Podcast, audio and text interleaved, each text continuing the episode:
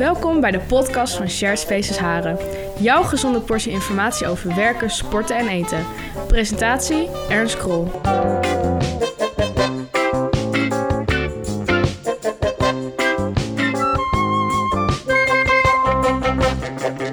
Welkom luisteraars bij een nieuwe podcast van Shared Spaces Haren. In de drieluik werken, sporten en eten belichten we vandaag. Werken en dat doen we met mijn gast Marcel Korendijk. Marcel, welkom. Wij eh, hebben afgesproken dat we de interviews niet voorbereiden. Gewoon, we laten het lekker op ons uh, afkomen. Uh, de insteek was de brandweer, komen we straks op. jij werkt bij, bij Lentes in de zorg. Hoe ben je daar zo terechtgekomen? ik was een jaar of 21. Na vier jaar defensie wou ik toch wat meer van mijn leven maken. En, en ik had gevaren. Toen ging ik aan de wal. En toen kwam er zo'n vacature voorbij voor werkend leren. Ik was A, een beetje geld gewend. En B, uh, ja, hoe ga je studententijd bekostigen? Ja, precies. En mijn spaargeld wou ik wel houden. En, uh, en toen kon ik een, een, duale opleiding doen. Ben ik begonnen in de psychiatrie in Amersfoort. Nou, ik hou van uh, gekte. Oké. Okay. Ik hou van mensen. Kun je ietsje dichter ja. bij de microfoon zitten? Ja, ik hou van mensen die nou, anders zijn dan wat wij al als normaal zien. En ik hou van mensen die of ik hou ervan om, om mensen een stap verder te helpen waar ze zelf vastlopen. Precies. Dus jij zit op in de psychiatrie, begrijp ik? Ja. Ja? Oké. Hoe is dat uh, anno nu met uh, corona? Is dat een beetje te behapstukken of uh, trekken ze bij jou de stroken behang ook al van de muur? Het is enorm dubbel. sommige, ik zit in de jeugdpsychiatrie sinds een aantal jaren. En sommige kinderen of jongeren, hoe we het ook noemen, die varen heel goed bij deze rust. Want de maatschappij is een stuk rustiger. Ja. er zijn een stuk minder prikkels. Uh, scholen vallen weg, dus hoeven een stuk minder uh, buiten hun eigen comfortzone te zijn. Dus die, die, die gedijen hier heel goed op. We zien ook wel mensen die uh, weer wat meer naar de depressieve kant neigen van zichzelf al. Of nu meer, omdat het nou, de totale gebrek aan reuring ja. hun leegte wat vergroot. Ja. En je ziet, maar dat gaat niet per se over mijn vak de psychiatrie. Maar je ziet dat de meeste mensen het lastig vinden dat ze ja, zo afgeremd moeten leven nu. Ja.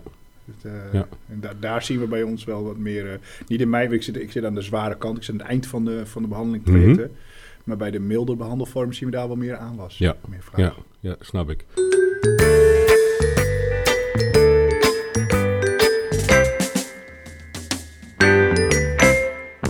Um, brandweer, was dat uh, zoals alle kleine jongetjes dat vroeger riep ik wil brandweerman worden? Of was dat een gekoesterde wens of ben je er toevallig terechtgekomen?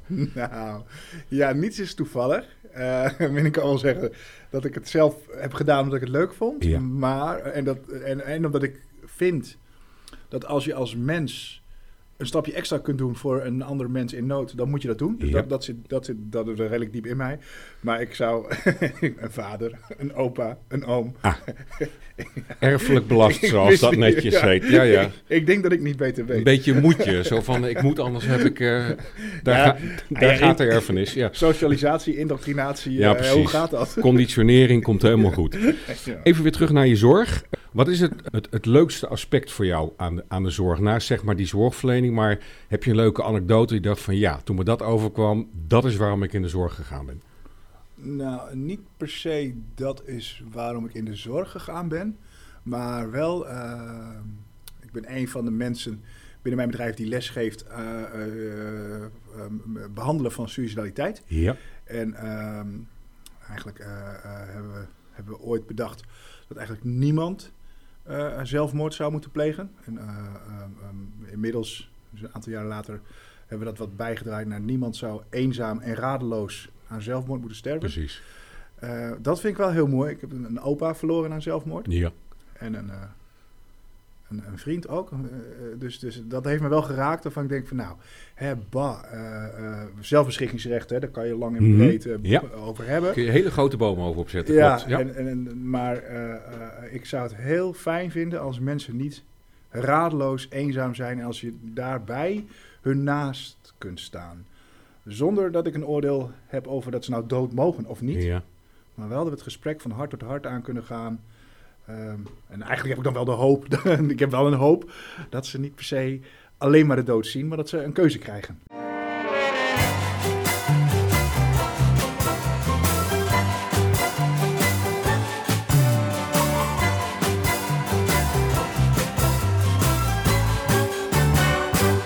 je ziet heel veel. Je maakt heel veel mee naast zeg in je gewone werk. Ook als jij eh, eh, ter, eh, ter brandweer geroepen wordt. Um, heb je een, echt een, een anekdote in die acht jaar dat je zegt van dat zal me altijd bijblijven? Eh, ja, wel meerdere. Ja. Ik denk een van mijn eerste uitdrukken. Die hakte er heel erg in omdat hij heel erg naast, eh, na, nabij kwam. Ja. We hebben eh, als gezin jonge kinderen van zes en acht. Dus een jaar of acht geleden was er een uitdruk met een kleine brand in een meterkast. Stelt niks Ja. Maar eh, eh, de, de, de PVC-pijp kan bij verbranding blauwzuurgas geven. Er was een kind dat had dat dan meegekregen of niet meegekregen. En toen, ehm, toen drong er iemand voor, want ik was eh, stagiair om het zo te zeggen. Dus, of diegene dit nu voor het eerst hoort. Of dat Ja. die, maar, en ik vond dat niet erg dat hij volging. Normaal ben ik Ja. heel assertief en ook nog een haantje de voorste. Ja. En nu ik dit hoorde, dacht ik van, nou, weet je, ik ben nieuw en dit komt zo dicht intiem. Laat maar gebeuren. Dus dat heeft indruk gemaakt dat ik er eigenlijk niet eens bij ben geweest. Nee. Eh, nou, ik, al, ik al meer. Nog een keer een vakantiehuis. Dat was, eh, ik stond bij een watertje hierachter in, in de bossen. En was ik met, met mijn maat. eh, eh, en ik zeg, hey, als jij recht vooruit blust, wordt het aan de rechterkant roder en warmer.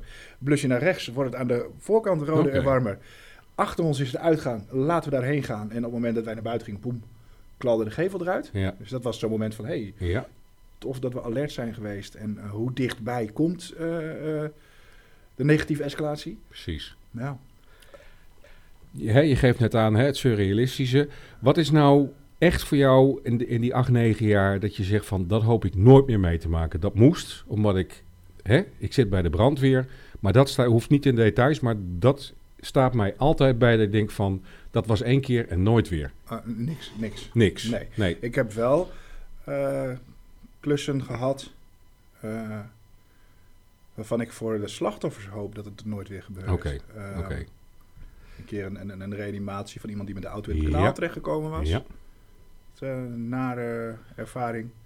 Als het weer gebeurt, doe ik het weer. Sta ik ook weer vooraan. We, kon, we konden toen de keuze... Ja, het was split second. Maar wie gaat de klus doen? Dat was even, wie keek Mhm. eraan? Dan kijk ik eraan. Ehm, een keer een zelfmoord gehad van iemand die gesprongen was. En eh, nou, dan moest ook nog wat, wat netjes gemaakt worden. En dan kijk je elkaar ook aan wie doet het. Dus dan doe je dat gebaseerd op vrijwilligheid. En dan is het eigenlijk conform de wet... eh, zijn we als brandweer voor het redden van mens en dier. Ja, Maar dan val je buiten je wettelijke taak. Dus dan heb je misschien ook wel even tijd om elkaar aan te kijken wie doet dat. precies. Ja. En vorig jaar, dat was ook, ook naar. Maar die was ook confronterend naar. Er waren twee jongens die hebben een auto-ongeluk gehad. Die zijn eh, over- overleden eh, aan de aan de Op de. Rijksstraatweg bij de Essenberg. Ja, daar. Ja. Ehm, daar was voor de brandweer ook niet veel te doen. Die jongens Nee. waren al overleden. Maar ehm, we hebben ze wel, wel netjes eh, uit de auto kunnen halen. ja. Zodat daarna de Monuta eh, ook netjes Snap ik. dienstwerk kan doen. Hoe, hoe is dat, Marcel? Ik trek even dan de parallel tussen de zorg en de brandweer. Even kort door de bocht. Dan gaat er een knop om of een bord voor je harses en dan doe je gewoon wat je moet doen. Ehm, als het een prioriteit 1 is, dan is het eh, adrenaline gedreven. Ja. Dan heb je je, je instinct en je intellect eh, dat eh, Mhm. eh, eh, strijdt eh, eh, om voorrang, maar in crisis of in acute ga je handelen. Ja. En de brandweerorganisatie is een lijnorganisatie, dus er is wel over nagedacht. De manschappen zijn goed opgeleid, bevelvoerder is goed opgeleid. Je bent, staat klaar en getraind en geoefend, bekwaam, sta je klaar voor je vak. Dan zijn het vaak eh, split-second eh, beslissingen, maar je weet wel waar je je beslissing op, eh, op taxeert. Ehm, pas als je dus de tijd hebt, zoals dat voorbeeld van die, eh, van die suïcide of met die jongens bij die boom, Ja. dan eh, gaat de adrenaline al weg. Dus heb je tijd om na te denken. Dan wordt het wel even een, een, een, een teug adem nemen. Als Wel, het, eh, ja, ja, ja, ja, ja, ja. Want ja, kijk, als je moet handelen, ga je. En dan Ja. handel je vaak veilig. En, en, en, en, en, maar zodra je, als je echt rustig tijd hebt om te gaan denken, dan ga je die dingen ook meewegen. Ja.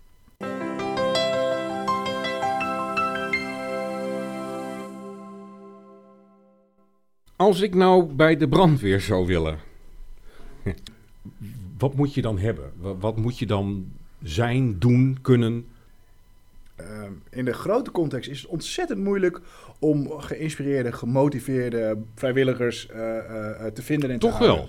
Ja, ik weet niet of dat exact voor de brandweer altijd zo omgaat, maar eh, ik neem aan dat je het hier bij Shared Space ook ziet. Hoeveel mensen die kartrekkers of vaandeldragers zijn, krijg je makkelijk en hoe houd je dat staande? Dat is altijd wel Mhm. eh, eh, eh, een uitdaging. Zeker als het gaat over wie is er beschikbaar.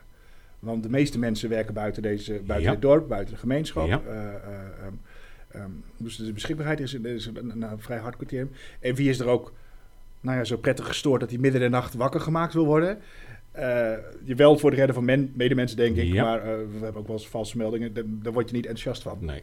Dus je moet wel een, een, een zekere ja, passie en motivatie hebben om, om mensen die er in nood eh, te willen helpen. Ehm, ik denk dat je nodig hebt eh, een, een, een redelijke stabiele thuissituatie. Ehm, ik heb jonge kinderen en als het piepen gaat en mijn partner is aan het werk, die werkt, eh, dan ga ik inmiddels wel naar de uitdruk. En dan zeg ik tegen de kinderen, je, die weten je kan bij de overburen terecht, je kan Ja. bij de buren terecht. Dus, Ja. dus ik heb geluk dankzij flexibele buren dat, dat het makkelijker kan. Mhm. Als je dat niet zo makkelijk voor elkaar hebt, dan kan je ook niet meer zo weg. hè. Je moet eigenlijk alles kunnen laten vallen Precies. en gaan. Ja. Ik kan mijn patiënt, als ik tijdens met de behandeling bezig ben, eh, niet zomaar in de steek laten. Nee. Dus, dus daar haak ik al af overdag. Ehm, en je moet een beetje gezond van lijf en leden en geest zijn. En daar word je wel eh, eh, op gekeurd en getest hoor. Maar ehm, dit- vaak zeggen we, beginnen met een kop koffie. Kijk eens mee, is dit de wereld Ja. hoe je denkt dat die is? Precies. Eh, want de wereld van de brandweer op televisie, dan...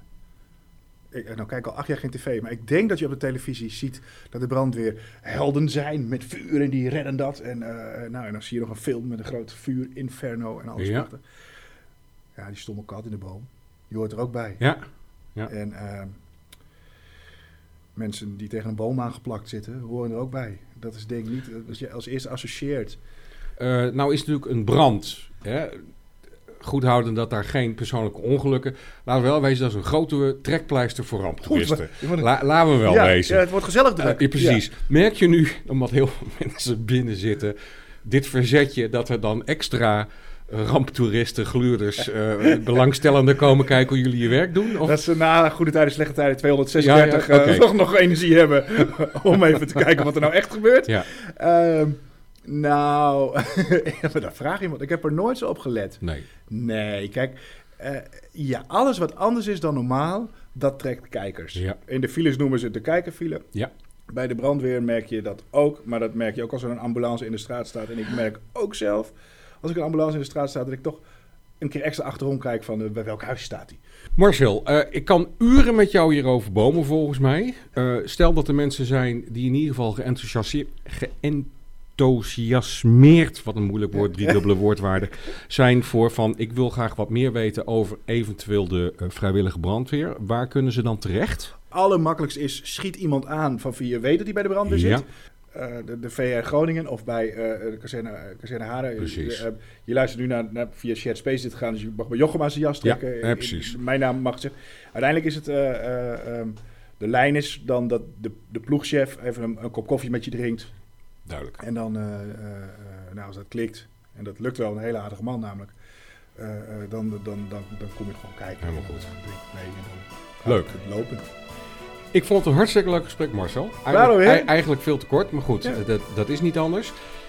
Ik dank jou voor jouw tijd en voor jouw enthousiasme en alle leuke verhalen die je verteld hebt. Denk je, ik heb nu zelf ook een leuk verhaal in relatie tot werken, sporten en eten? Stuur een mailtje naar join at en wie weet ben jij binnenkort mijn gast.